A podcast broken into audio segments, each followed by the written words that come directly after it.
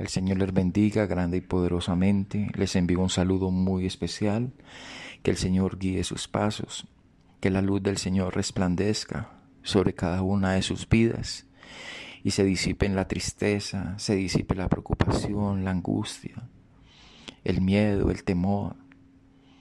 Todas aquellas cosas que, que a veces nos agobian, que a veces nos, nos deprimen, que a veces nos afligen, que a veces nos desaniman que sea el Espíritu Santo de Dios iluminando, iluminando cada parte de tu ser que, que no quiere seguir adelante, que quiere desistir, que quiere desviarse, que el Señor te afirme por medio de su palabra y te ayude a entender el propósito con el cual te ha llamado. Tú no eres casualidad. Dice la palabra de Dios que Él te ha predestinado desde antes de la fundación del mundo. Y, y es algo que nos falta a veces entender para que esa fe en nosotros se afirme. Mm, cuando nosotros que de pronto no sabemos o no conocemos el idioma o no hablamos el idioma mandarín, el chino, eh, es muy complejo entender la escritura de ellos, pero sería muy diferente cuando se estudia y se prepara y se, y se aprende a escribir y hablar. Y lo mismo pasa en lo espiritual. A veces no entendemos el porqué y el cómo hace Dios las cosas o por qué permite Dios que pasen las cosas que a veces son tan complejas. A veces creemos que Dios es un Dios extraño. Pero cuando nosotros le permitimos al Espíritu Santo de Dios que nos muestre, que nos enseñe a conocer ese carácter de Dios, ese carácter amoroso, misericordioso, compasivo, eh, ese, ese Dios de amor, ese Dios de paz, eh, vamos a entender el propósito y muchas cosas que a veces eran confusas para nosotros. Y, Dios hoy nos quiere consolar. Dios quiere que hoy lo aprendamos a ver de una manera diferente. Y hoy Dios nos quiere hablar en su palabra, en el Salmo 23, versículo 1. Mm, dice la palabra del Señor Jehová es mi pastor, nada me faltará. Y sabemos que el Salmo 23, para los que lo conocen, es uno de los salmos más preciosos y, es un ejemplo asombroso, poderoso y hermoso de la confianza eh, que, David tenía en Dios, porque David fue el que escribió este salmo, pero a veces nosotros cuando leemos superficialmente solamente podemos verlo como un poema, como algo hermoso, tan bonito lo que escribió David, qué inspiración la que él tenía. Pero cuando David escribía, cuando David le cantaba al Señor, era eh, porque salía de su corazón. Y todos anhelamos ese tipo de confianza que David tenía en Dios.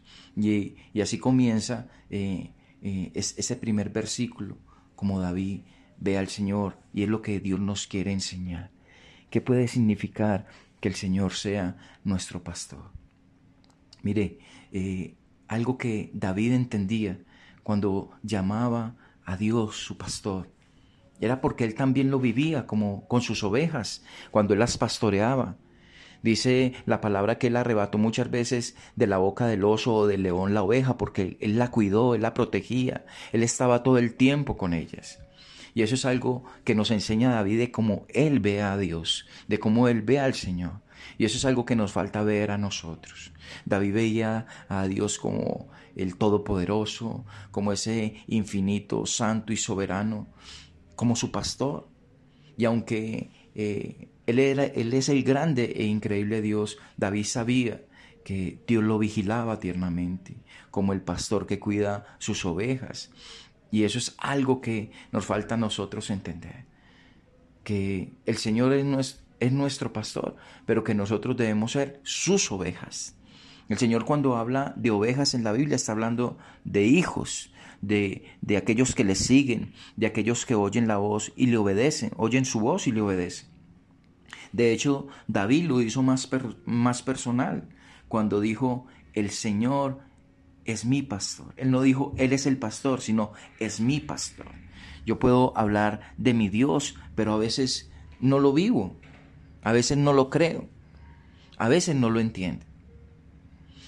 Y algo que eh, debemos saber de lo que David decía acerca de Dios, y en este salmo es, y te lo dice a ti en esta mañana, es que Dios se preocupa por mí y por ti, que Dios te conoce, que Dios te entiende, que Dios te observa, que Él te protege, que Él te guía, que Dios es cariñoso conmigo, que Él es amable, que Él siempre está ahí para alimentarme, para consolarme, que Dios pelea por mí, que Él está atento a, mis oraciones, a tus oraciones, que Él está ahí siempre para lo que necesites, más cerca de lo que tú te puedes imaginar, que Él nunca te va a dejar, que Él nunca te va a desamparar, que aún dio tu vida, dio su vida por ti, porque Él es tu pastor y es mi pastor. Mira, sin importar cuál sea la necesidad que tú tengas, Dios puede suplirla. Sin importar cuál sea la carga, Él puede llevarla. Sin importar cuál sea la decisión que necesites tomar, Dios te va a guiar. Sin importar cuál sea el problema que tú tengas, Él puede controlar, Él puede manejar la situación. Sin importar cuál sea el daño, la herida que tengas o que te hayan hecho, el Señor te puede sanar porque Él es tu pastor y Él es mi pastor.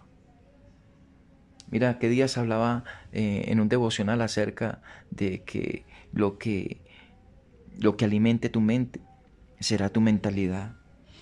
Y, y es de eso lo que nos falta a nosotros alimentarnos.